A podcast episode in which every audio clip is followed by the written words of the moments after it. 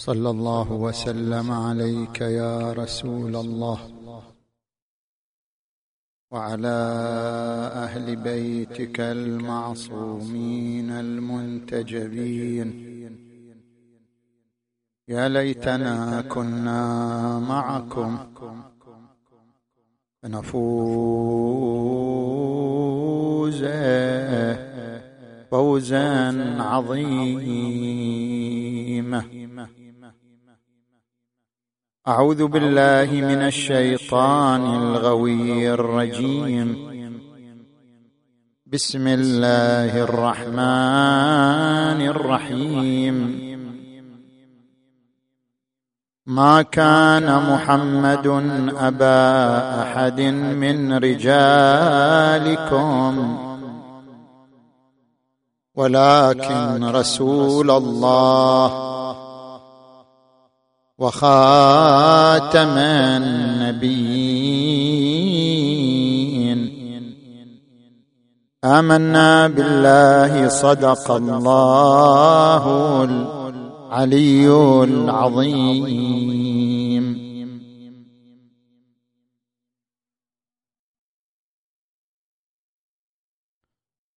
انطلاقا من الآية المباركة نتحدث حول ختم النبوة.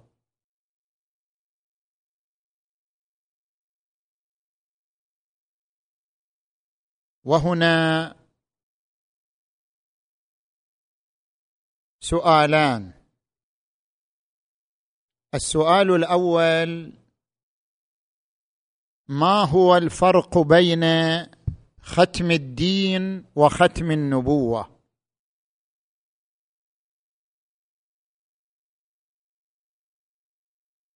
والسؤال الثاني هل أن ختم النبوة يعني نقصا في المجتمع البشري أو كمالا في المجتمع البشري؟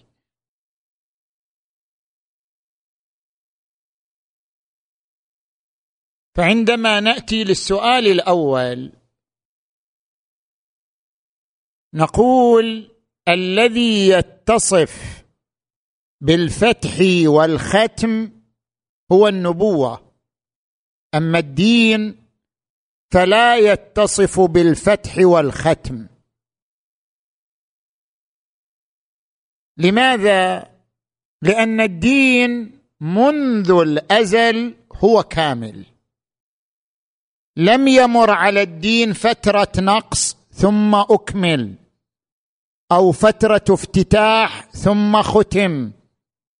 الدين منذ أن خلق الله المجتمع البشري شرع دينا متكاملا للمجتمع البشري.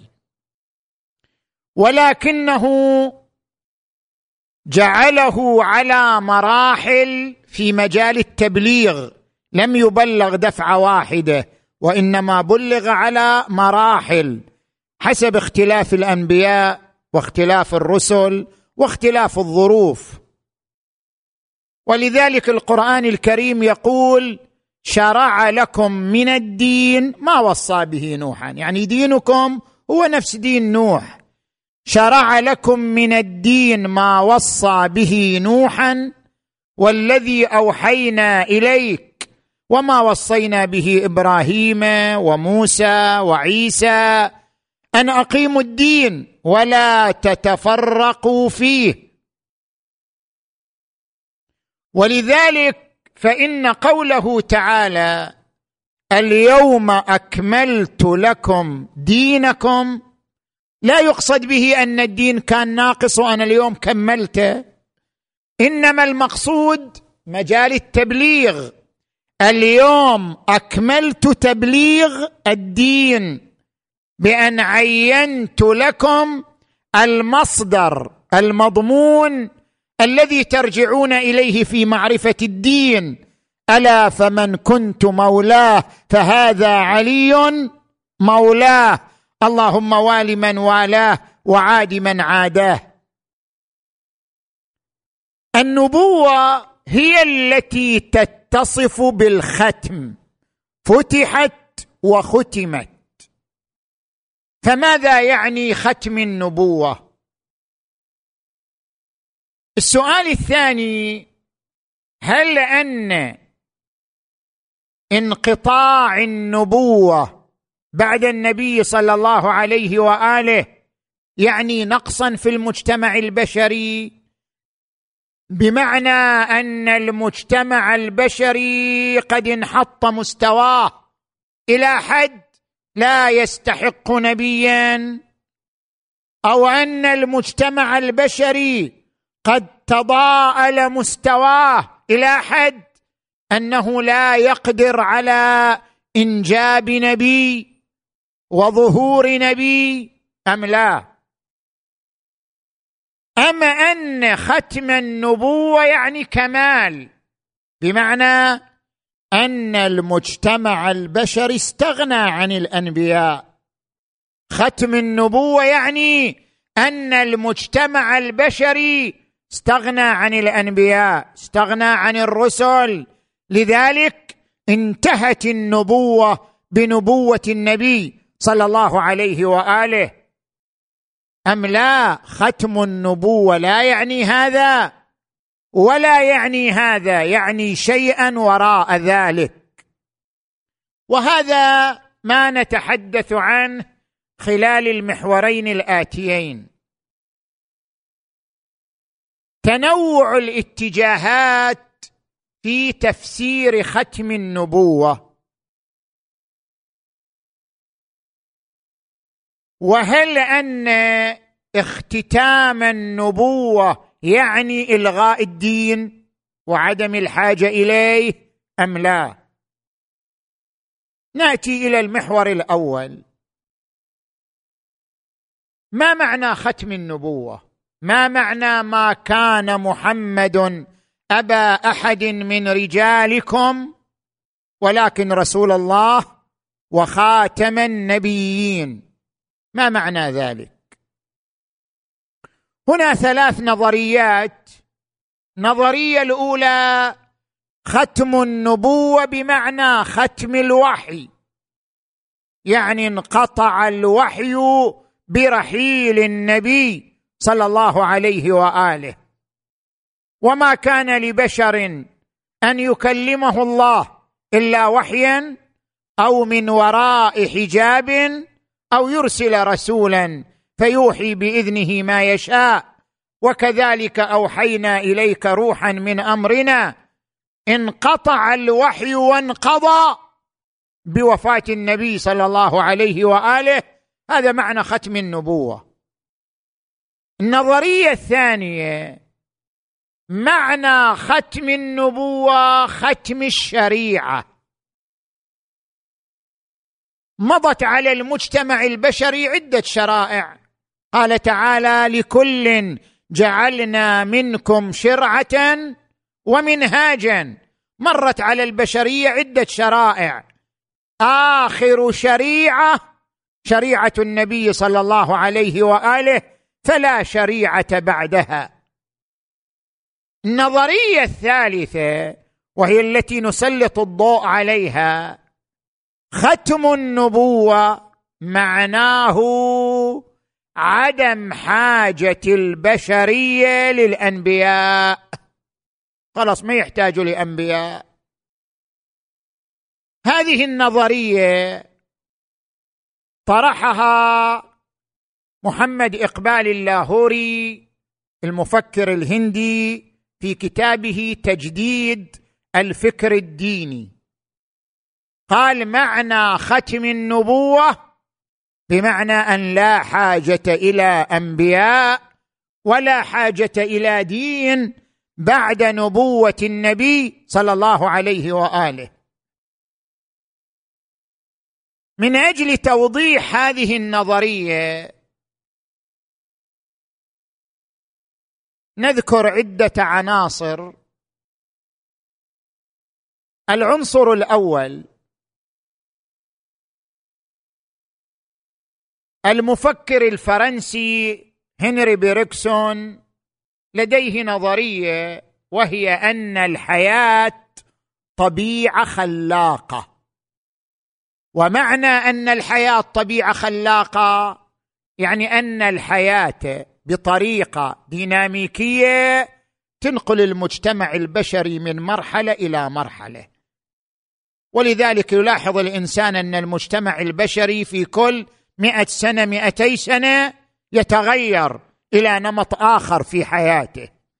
الحياة طبيعة خلاقة تنقل المجتمع البشري من مرحلة إلى أخرى.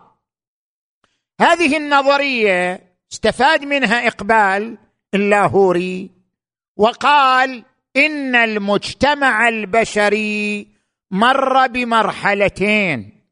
مرحلة الغريزة ومرحلة العقل الاستقرائي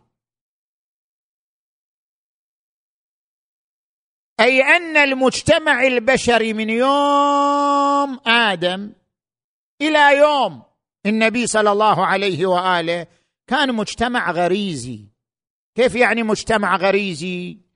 يعني مجتمع منطلقاته غريزية. وقضاياه ما ورائيه. مجتمع ظهرت فيه التمايزات بالألوان بالأعراق بالطبقات الاجتماعية أحرار عبيد ذكور إناث قبائل شريفة قبائل وضيعة. هذا كل هالتقسيمات ظهرت في مجتمع غريزي. مجتمع ينطلق في أحكامه وقراراته من خلال عواطفه من خلال غرائزه. لذلك يقدس الأعراف يقدس العادات يقدس التمايزات الطبقية واللونية. هذا مجتمع غريزي. مجتمع الغريزة مجتمع يثق بالقضايا الماورائية. يعتمد على السحر على الشعوذة على الطلاسم. يثق بالقضايا الماورائيه يعني القضايا التي ليس لها تفسير علمي ليس لها منطق علمي. يقبلها يصدق بها. ثم انتقل المجتمع البشري من مرحلة الغريزة إلى مرحلة العقل الاستقرائي. ومعنى العقل الاستقرائي أن المجتمع أصبح لا يؤمن بقضية إلا إذا خضعت لمنطق التجربة. أصبح لا يؤمن بقضية إلا من خلال استقراء للظواهر التاريخية حتى يستلهم منها التجربة ويبني حياته عليها. مجتمع عقلاني مجتمع يعتمد منطق التجربة. زين.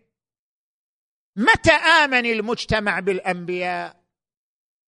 قال لاهور آمن المجتمع بالأنبياء عندما كان مجتمع غريزي. عندما كان المجتمع غريزيا كان يثق بالأنبياء ويصدق بمعاجزهم وكراماتهم. ويعتمد على أنبائهم الماورائية وعلى تفسيراتهم للقضايا والظواهر. ولكن عندما تحول إلى مجتمع يعتمد المنطق الاستقرائي أصبح لا يؤمن بالأنبياء ولا يثق بمعاجزهم وكراماتهم لأنها لا تخضع لمنطق التجربة. لأنها لا تخضع لمنطق علمي. لذلك انقرضت ظاهرة النبوة بانقراض العصر الغريزي وانتهت مع مجيء العصر العقلاني الذي يعتمد على العقل الاستقرائي. هذا العنصر الأول من كلامه. العنصر الثاني في كلامه يقول إذا أردنا أن ندرس أي ظاهرة لابد أن ندرسها من خلال أسبابها. فإن كل ظاهرة إنما تعرف حقيقتها من خلال أسبابها. فإذا عرفت حقيقتها استطعنا أن نعرف هل هذه الظاهرة تقبل الاستمرار أو ما تقبل الاستمرار. حتى أوضح لك بالمثال. مثلا المجتمع الذي يعشق الأدب تنمو فيه الظواهر الأدبية وتنجح لأنه مجتمع يعشق الأدب. المجتمع الذي يعشق البطولة والفروسية تنمو فيه الظواهر الفروسية وتنجح وتبرز لأن المجتمع ينميها. الظروف الاجتماعية دخيلة جدا دخيلة جدا في معرفة الظاهرة التي تحدث. أي ظاهرة تحدث؟ تحدث منسجمة مع أسبابها الاجتماعية. لذلك من نجي إلى النبوة؟ النبوة ظاهرة نشأت في أحضان مجتمعات غريزية. لأن النبوة نشأت في أحضان مجتمعات غريزية لذلك نجحت. وصدقوا بها. لما؟ لأن النبوة تعتمد على منطق ما ورائي منطق غريزي منطق أن النبي يقول هكذا رأيت هكذا انكشف لي. هكذا وصلني. ولا يطالب بدليل ولا ببرهان. لأن منطقه منطق غريزي منطق ما ورائي. فهو ينسجم مع المجتمع الذي يعيش فيه. ولكن لما تبدل المجتمع من الطبيعي أن تنقطع ظاهرة النبوة ولا تقبل الاستمرار. العنصر الثالث.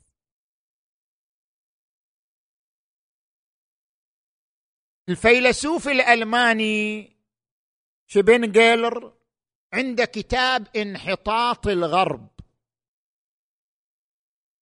يقول في هذا الكتاب أن فكرة المنقذ المنتظر هي فكرة مجوسية. الدين المجوسي يؤمن بإلهين إله الخير إله الشر. ويؤمن بأن إله الشر سيبقى مسيطر على العالم لآلاف السنين. ثم يتغلب عليه إله الخير وينتصر. لذلك المجتمع المجوسي ينتظر ذاك اليوم يوم انتصار إله الخير على إله الشر. وهذه الفكرة سرت إلى الأديان. الدين اليهودي ينتظر الدين المسيحي ينتظر الدين الإسلامي ينتظر المهدي.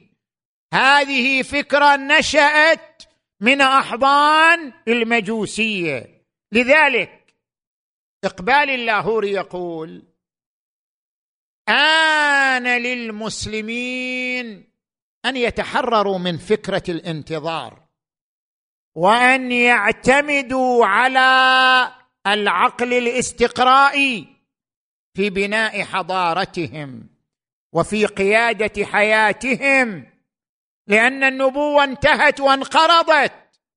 فعلى المجتمع المسلم أن يعتمد على عقله في إدارة حياته وتشييد حضارته. العنصر الرابع والأخير من النظرية. تقول إن النبي محمد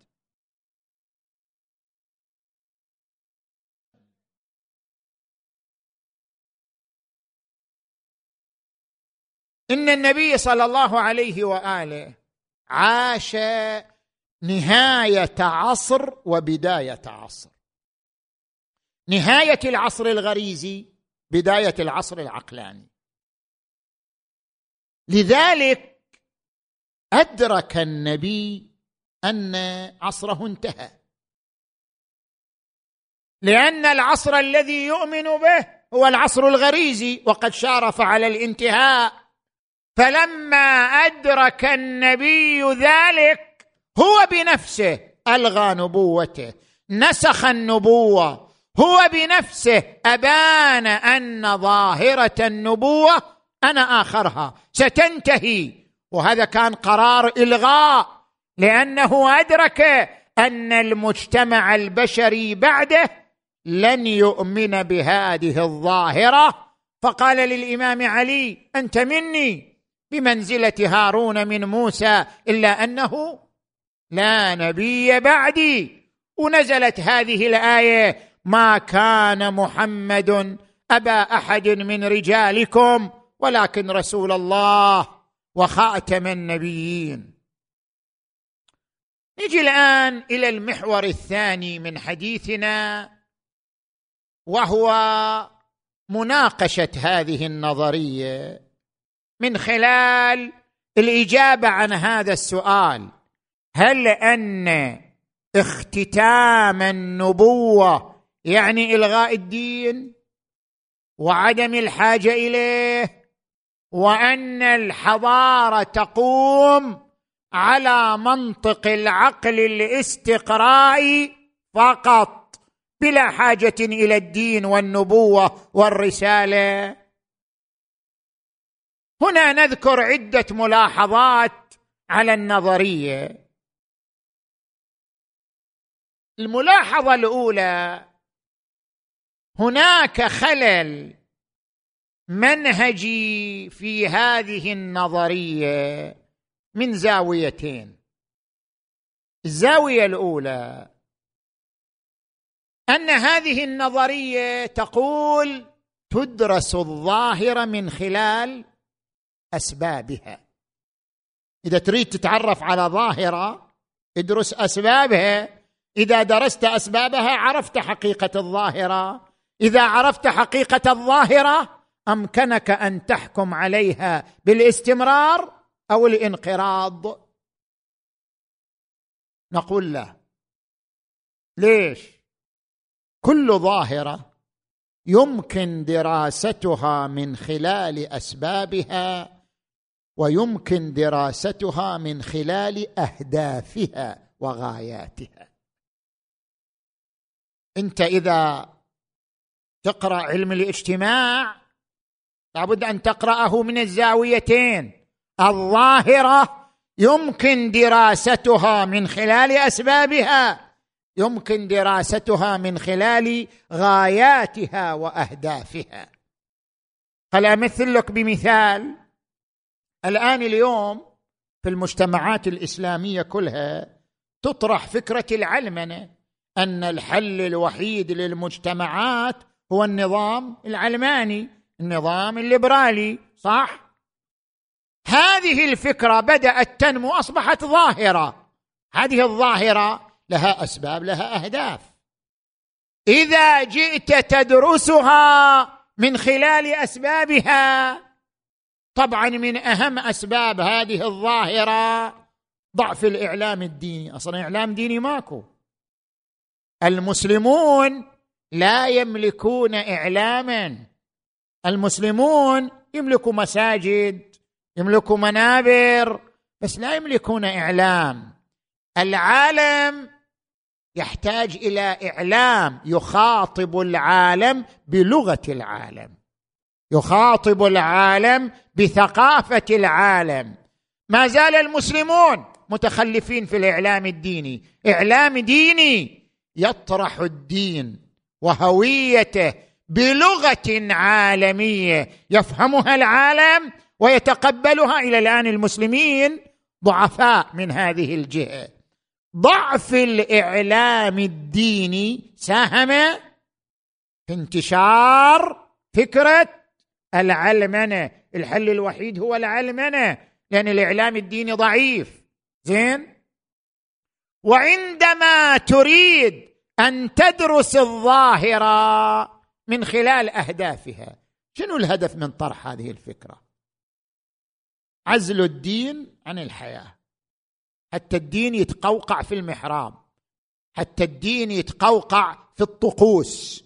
لا يبقى له حيوية وفاعلية في حياة المجتمع لكي يعزل الدين عن الحياة.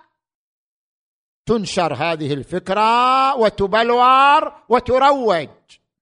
اذا هذه ظاهرة لها أسباب لها أهداف. حقيقة الظاهرة بأسبابها أو بأهدافها. هي لها أسباب ولها أهداف لكن حقيقتها بأهدافها أو بأسبابها. بأهدافها. الأسباب عوامل على ولادة الظاهرة لا على حقيقة الظاهرة. لكن ما تقدر تعرف حقيقة أي ظاهرة إلا من خلال أهدافها وغاياتها. أما أسبابها هذه مجرد عوامل وظروف ساهمت على وجودها ساهمت في وجودها ساهمت في ولادتها. أما حقيقتها فهي منوطة بمعرفة أهدافها وغاياتها. لذلك من خلال غاياتها وأهدافها تستطيع أن تحكم عليها بالاستمرار أو بالبقاء. من هنا نجي إلى ظاهرة النبوة. النبوة ظاهرة من يوم آدم إلى يوم النبي صلى الله عليه وآله. هذه الظاهرة كيف ندرسها؟ ندرسها من خلال أهدافها حقيقتها بأهدافها. فإذا اعتبرنا النبوة ظاهرة إلهية سماوية النبوة فعل إلهي. الله موحي والنبي موحى إليه والنظام موحى. فهي ظاهرة إلهية سماوية. إيحاء. وكذلك أوحينا إليك روحا من أمرنا. النبوة إيحاء. اذا النبوة فعل إلهي. بما أنها فعل إلهي. والفعل الإلهي في إطار الحكمة. لا يوجد فعل إلهي ليس له هدف ليس له حكمة. فما هو هدف هذا الفعل الإلهي المعبر عنه بالنبوة؟ يقول تبارك وتعالى لقد أرسلنا رسلنا بالبينات وأنزلنا معهم الكتاب والميزان ليقوم الناس قسط. الهدف من النبوة إقامة حضارة عادلة ليقوم الناس بالقسط.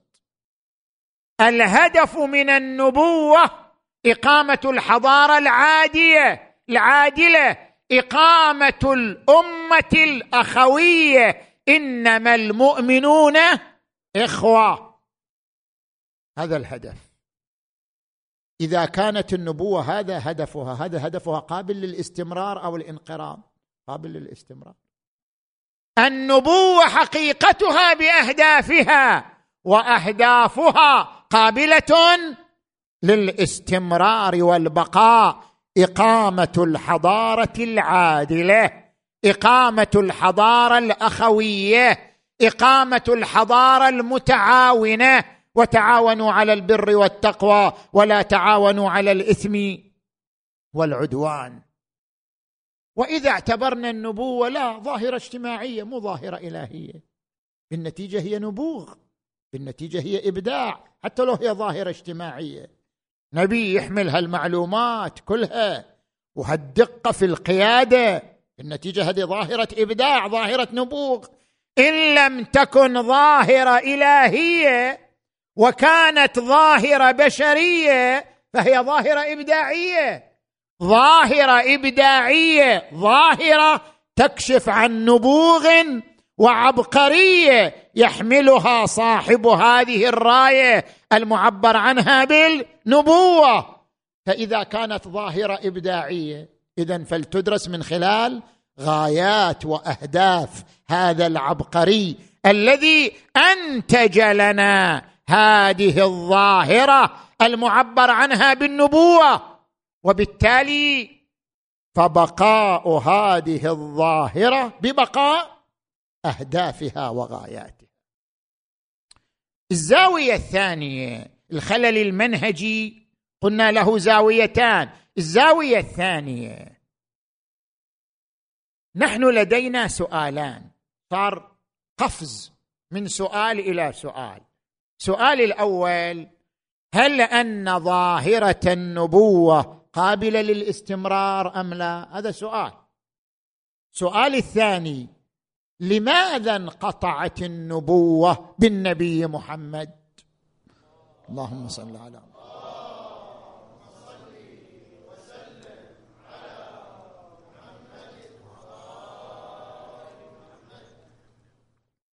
فعندما ننظر إلى السؤال الأول ينبغي أن ينصب البحث حقيقة النبوة أهداف النبوة. لأننا نسأل هل أن ظاهرة النبوة بغض النظر عن نبوة النبي أو غيره هل تقبل الاستمرار أم لا بد أن تنقرض؟ أما عندما نبحث ليش انقطعت النبوة بالنبي صلى الله عليه وليش ما انتظرت مئة سنة بعد مئة سنة بعد؟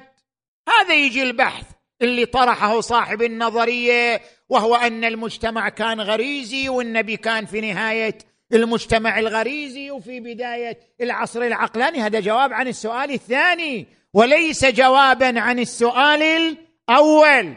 لذلك يدخل الخلل أو يبرز الخلل المنهجي في النظرية من هذه الزاوية الثانية. هذه الملاحظة الأولى ملاحظة منهجية الملاحظه الثانية عندما يقال إن المجتمع البشري من يوم آدم إلى يوم النبي كان مجتمع غريزي هذا إلغاء للحضارات البشرية؟ هذه جناية على المجتمع البشري؟ المجتمع البشري عاش حضارة يونانية عاش حضارة فارسية عاش حضارة رومانية هذه الحضارات بقيت بصماتها الفكرية إلى يومنا هذا. ما كانت حضارات أحجار ولا بنيان كانت حضارات فكرية تمتلك فكر.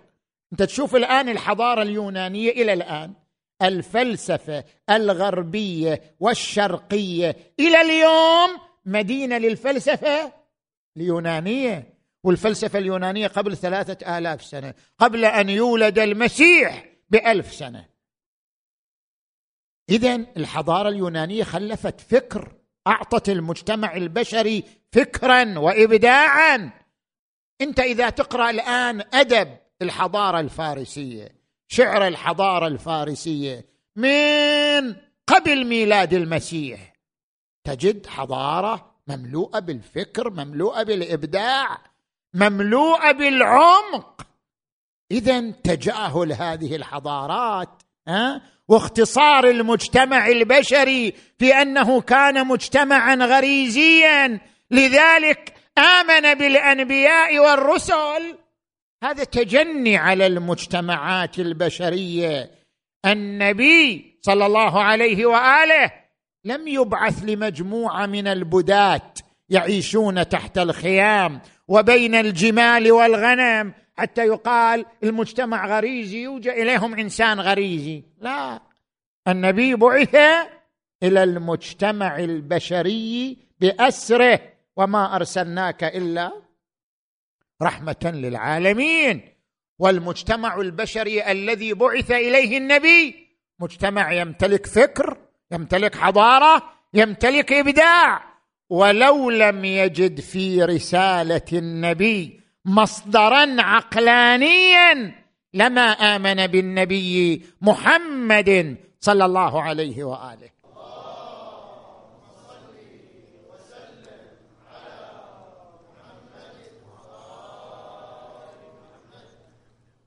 الملاحظة الثالثة. عندما نقرأ القرآن الكريم. طيب هذا هو الوحي. النبوة هي القرآن الكريم لأن هذا هو الوحي الذي نزل على النبي لمدة ثلاث وعشرين سنة. القرآن الكريم ما هو؟ منطق غريزي؟ هل أن القرآن الكريم قصيدة غزلية تخاطب الغريزة والوجدان؟ هل أن القرآن الكريم مجموعة من القصص التي ترقق النفس البشرية وتؤنسها. ما هو القرآن الكريم؟ أكثر من ثلث آيات القرآن هي منطق استدلالي منطق عقلي. يركز على مخاطبة العقل. يطرح أدلة على معتقداته ومفاهيمه انطلاقا من العقل.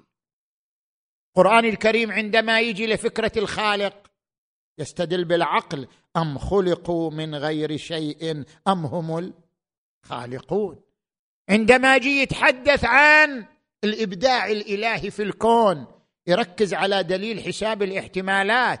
هذا الدليل الرياضي جمع الظواهر واستقراؤها من أجل تحصيل اليقين. يركز القرآن دائما على حشد الظواهر أمام الإنسان حتى يتجلى له الإبداع الإلهي. أفرأيتم ما تمنون؟ أأنتم تخلقونه أم نحن الخالقون؟ أفرأيتم ما تحرثون؟ أأنتم تزرعونه أم نحن الزارعون؟ أفرأيتم الماء الذي تشربون؟ أأنتم أنزلتموه من المزن أم نحن المنزلون؟ أفرأيتم النار التي تورون؟ أأنتم أنشأتم شجرتها أم نحن المنشئون؟ حشد الظواهر أمام الإنسان ليتجلى له الإبداع في كل ما حوله من ظواهر ليؤمن بالقدرة والإبداع الإلهي. سنريهم آياتنا في الآفاق وفي أنفسهم حتى يتبين لهم أنه الحق. هذا دليل يعبر عنه بدليل حساب الاحتمالات. عندما جي يتحدث عن التوحيد يستخدم دليل لو كان فيهما آلهة إلا الله لفسدتا عندما يجي يتحدث عن المعاد يستخدم دليل وضرب لنا مثلا ونسي خلقه قال من يحيي العظام؟ وهي رميم. قل يحييها الذي أنشأها أول مرة وهو بكل خلق عليم. أوليس الذي خلق السماوات والأرض بقادر على أن يخلق مثلهم؟ بلى وهو الخلاق العليم. وهكذا. القرآن ركام من الاستدلالات والبرهنة. هذا يكشف عن ماذا؟ يكشف عن أن المجتمع كان مجتمع عقلاني. وإلا كيف تخاطب مجتمع غريزي؟ زين تخاطب مجتمع غريزي بمئات الآيات التي تتحدث مع العقل وتقيم البراهين بمنطق عقلاني. نفس القرآن الكريم يكشف لنا أن المجتمع الذي استقبله كان مجتمعا عقلانيا. ولو لم يكن منطق الوحي منطقا عقلانيا برهانيا لما آمن ذلك المجتمع به ولما أيقن به. نجي إلى الملاحظة الرابعة.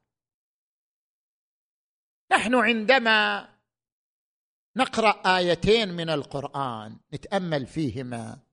ماذا نستلهم منهما؟ الآية الأولى قوله تعالى إنا نحن نزلنا الذكر وإنا له لحافظون. ما معنى الحفظ؟ تجي آية أخرى بمنزلة الشرح لهذه الآية وهي قوله تعالى وكذلك جعلناكم أمة وسطا لتكونوا شهداء على الناس ويكون الرسول عليكم شهيدا. شنو الربط بين الآيتين؟ إنا نحن نزلنا الذكر وإنا له لحافظون. الذي نفهمه بالمعنى الاولي أن الله حينما أنزل القرآن صانه من التحريف.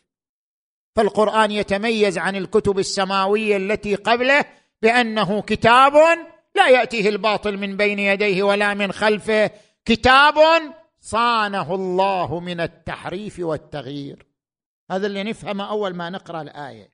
بس هناك معنى أيضا أبعد من هذا المعنى وهو المراد بالحفظ الحفظ الفكري. لاحظوا الآن المسلمين يحفظون القرآن بالتلاوة بالقراءة بالتعاهد عليه بس هذا كله حفظ لفظي. الحفظ المطلوب والذي أراده الله الحفظ الفكري. ومعنى الحفظ الفكري تفعيل القرآن على الأرض. تحويل القرآن إلى نظام متحرك تحويل القرآن إلى نظام حيوي يقود الحياة تحويل القرآن إلى نظام يعيشه الناس في حياتهم. تفعيل القرآن هو عبارة عن حفظ القرآن وتفعيل القرآن هو عبارة عن الشهادة لتكونوا شهداء على الناس. شهادة الأمة على الأمم بتفعيل القرآن على الأرض وبتجسيده وبتطبيقه. لذلك مهمة الأمة ومهمة المجتمع البشري بعد النبي هو تفعيل هذا القرآن وتحويله إلى نظام يقود الحياة إلى نظام حيوي. إلى نظام متحرك. من هنا نفهم السبب في خاتميه النبوة. ليش ختمت النبوة بالنبي؟ مو لأن البشرية ما تحتاج إلى الدين لأنه وصلت البشرية إلى مرحلة قادرة على أن تحمل رسالة الدين بنفسها وتحول القرآن من حفظ لفظي إلى حفظ فكري. لأن البشرية وصلت إلى مستوى قادرة على أن تحقق رسالة الشهادة لتكونوا شهداء على الناس. يعني النبي صلى الله عليه وآله قدم بضاعة جاهزة للأمة قدم بضاعة جاهزة للمجتمعات البشرية. هذه رسالة تحمل قوانين ثابتة قوانين متحركة تنسجم مع الحضارات البشرية المختلفة فرسالتكم حفظها والشهادة بها وتفعيلها وتحويلها إلى نظام حيوي. نجي إلى الملاحظة الأخيرة. عندما يقرأ البعض هذه النظرية المسماة نظرية الجبر التاريخي. نظرية الجبر التاريخي يعني أن حركة التاريخ تخضع لعوامل قسرية مو باختيار الإنسان. حركة التاريخ تخضع لعوامل قسرية. ومن جملة سنن التاريخ وعوامل التاريخ أن الحاجات البشرية تتغير بين فترة وأخرى. طبيعة البشر حاجاتهم تتغير بتغير نمط المعيشة. قبل مئتين سنة كانت حاجات أسلافنا غير حاجاتنا وحاجاتنا ستختلف عن حاجات أبنائنا بعد ثمانين سنة بعد مئة سنة. كلما تغير انماط الحياة البشرية تغيرت الحاجات البشرية. وإذا تغيرت الحاجات إذا نحتاج إلى دين جديد ينسجم مع الحاجات المتغيرة المستجدة. الجواب عن هذه النقطة لاحظ معي.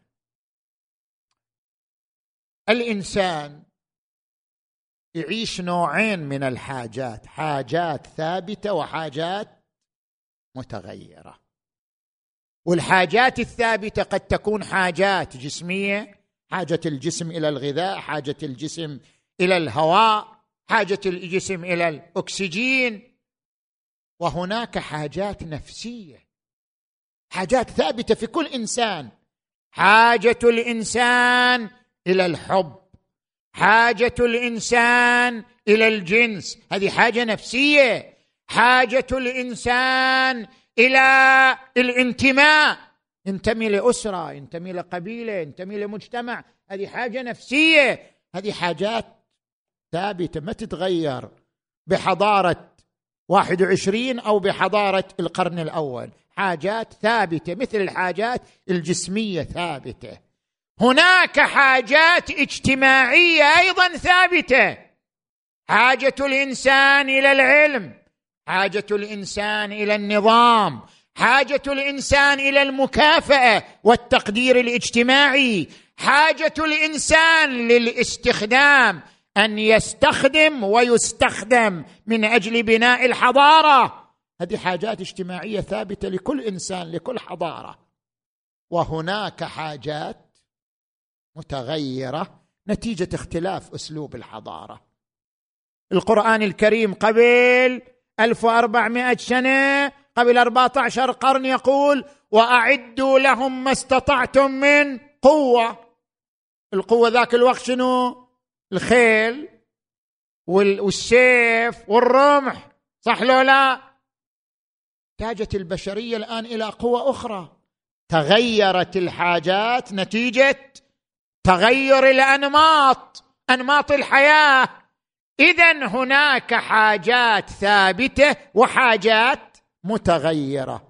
منذ أن بني الدين وجاءت رسالة النبي ونزل وحي القرآن نزل متشكلا من صنفين من القوانين.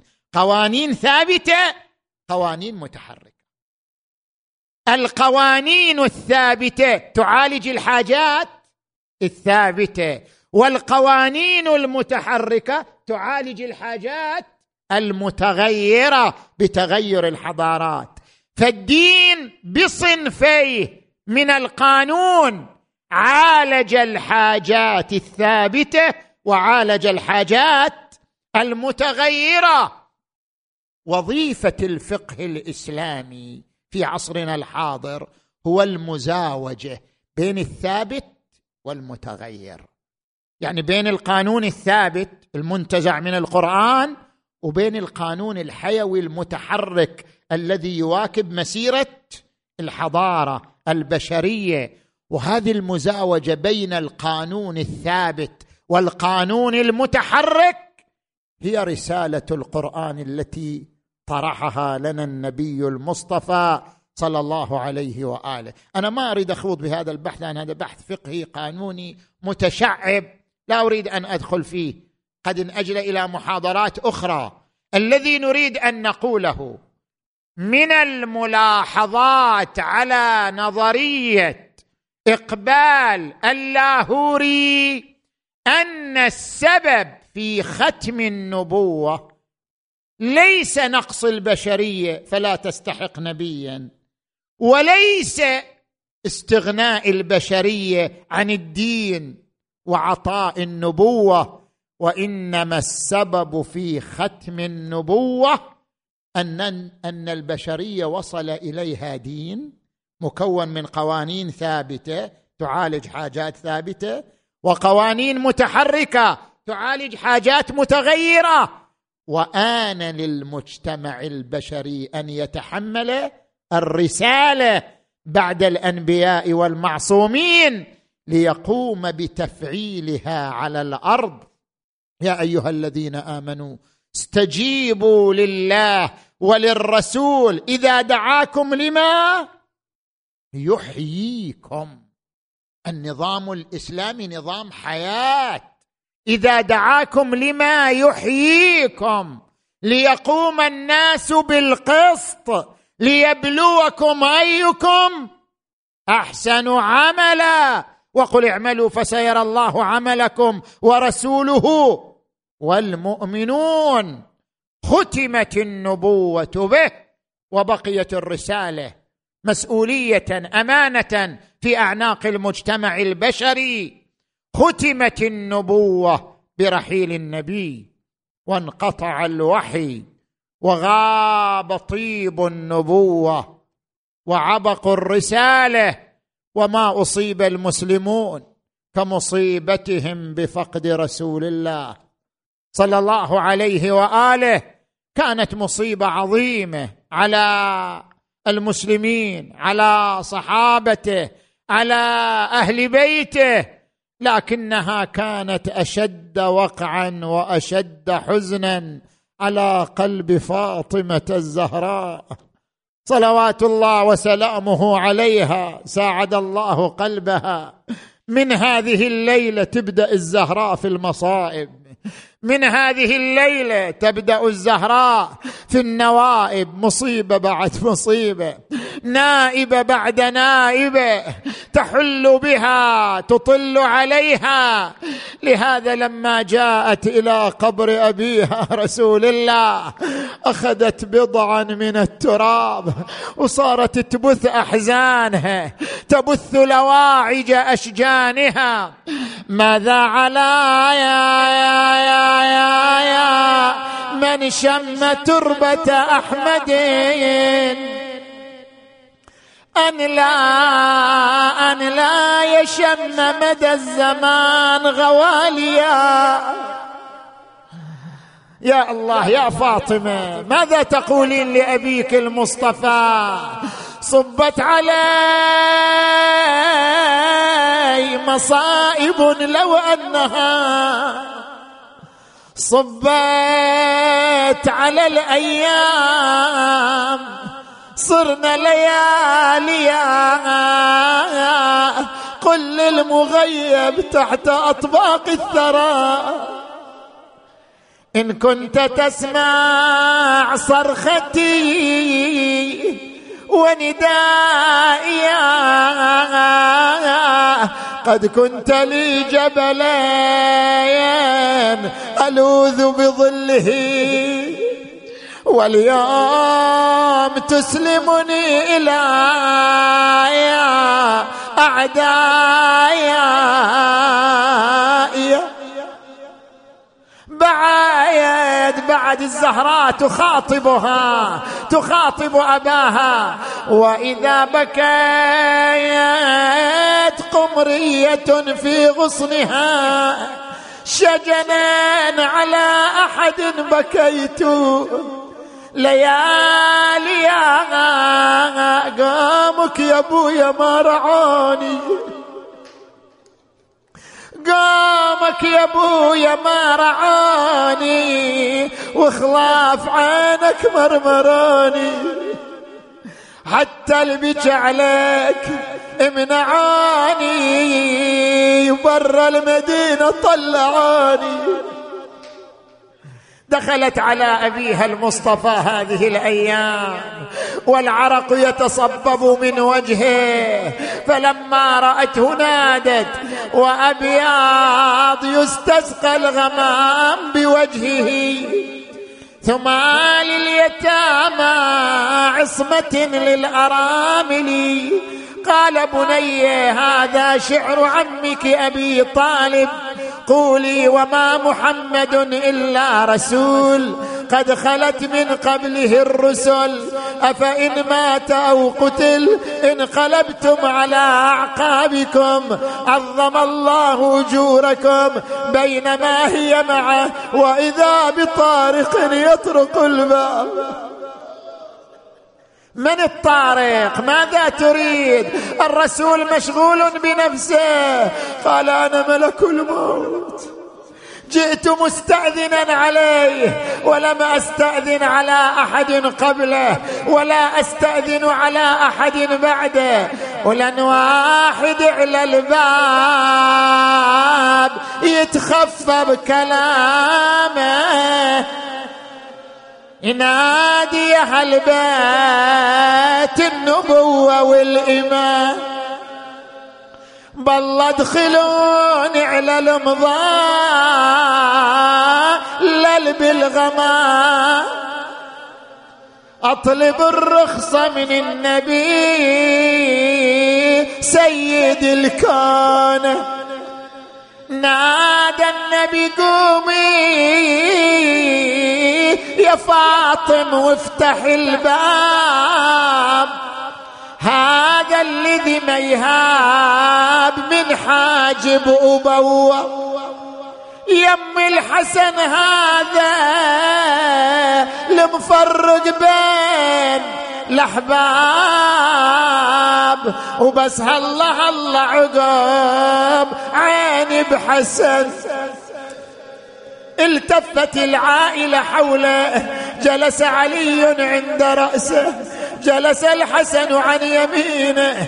جلس الحسين عن شماله. وفاطمة تشمه وتضمه. وفاطمة تقبله. وتمسح العرق عن وجهه. وهو ينظر إليهم. أهل بيتي في أمان الله. أهل بيتي في داعة الله كأني بالفتن وقد خرجت عليكم من ها هنا وها هنا. أما أنت يا أبا الحسن فتخضب شيبتك من دم راسك.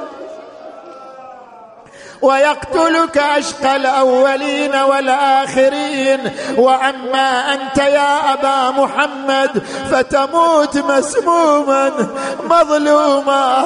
وأما أنت يا أبا عبد الله هذه الوصايا كلها مصائب كلها نوائب. وأما أنت يا أبا عبد الله فشهيد هذه الأمة تذبح ذبح الشاة من قفاه عطشان ظمآن.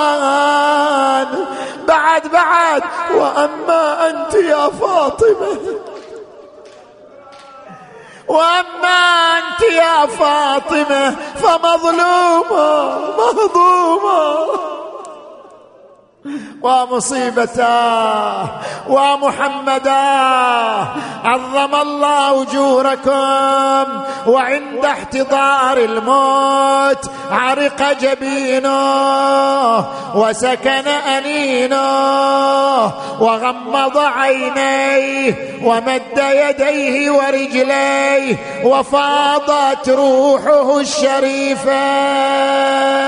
أنا مناد وأنا نبيا ضجت المدينة ومحمدا نادت الزهراء وأبتا. أخذوه إلى المغتسل وقفت الزهراء عليه تنظر اليه وهي تبكي وعلي يقوم بتغسيله والحسنان يناديان وابتا يلي تغسل والدي وين العمامة؟ فوق المنابر ما حل حلو الجهامة قبل تشيله خله تودع اليتام. منا بعد ما نرتجل البيت جيه. ويلي تحفرون القبار دفنوني وياه. ما أقدر أشوف البيت خالي من محي. قشرة تراه تصير عيشتنا بلياه أنا بعد النبي ما أريد هالدنيا الدنيه ويلي تحفرون القبر واسعوا مكانه. وبهداي نزلوا جنازته وسفروا وكفانه ولا عزنا شال عنا ولا لفانه بعدك يا أبويا موحش الدنيا علي.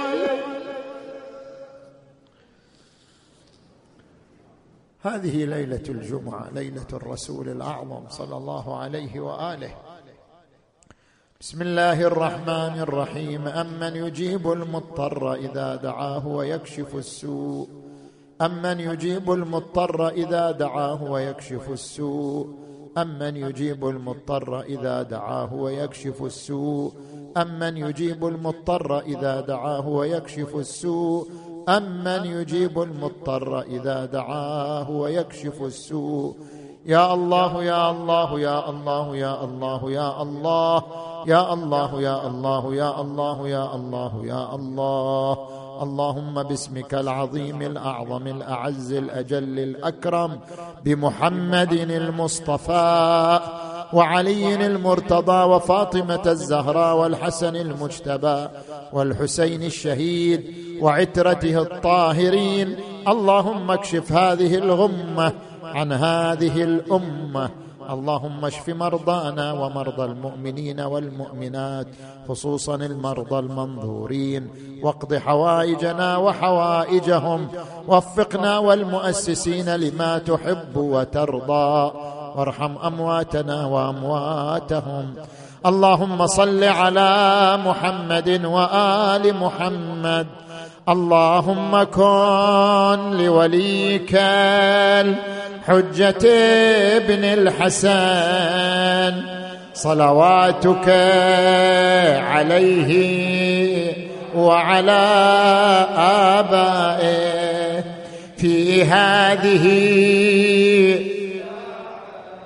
وفي كل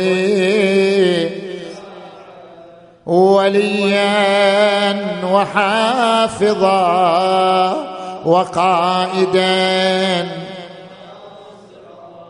ودليلا وعينا حتى تسكنه أرضك طوعا وتمتعه فيها طويلا. برحمتك يا أرحم الراحمين. وإلى أرواح أمواتكم وأموات المؤسسين والمؤمنين والمؤمنات الفاتحة تسبقها الصلوات.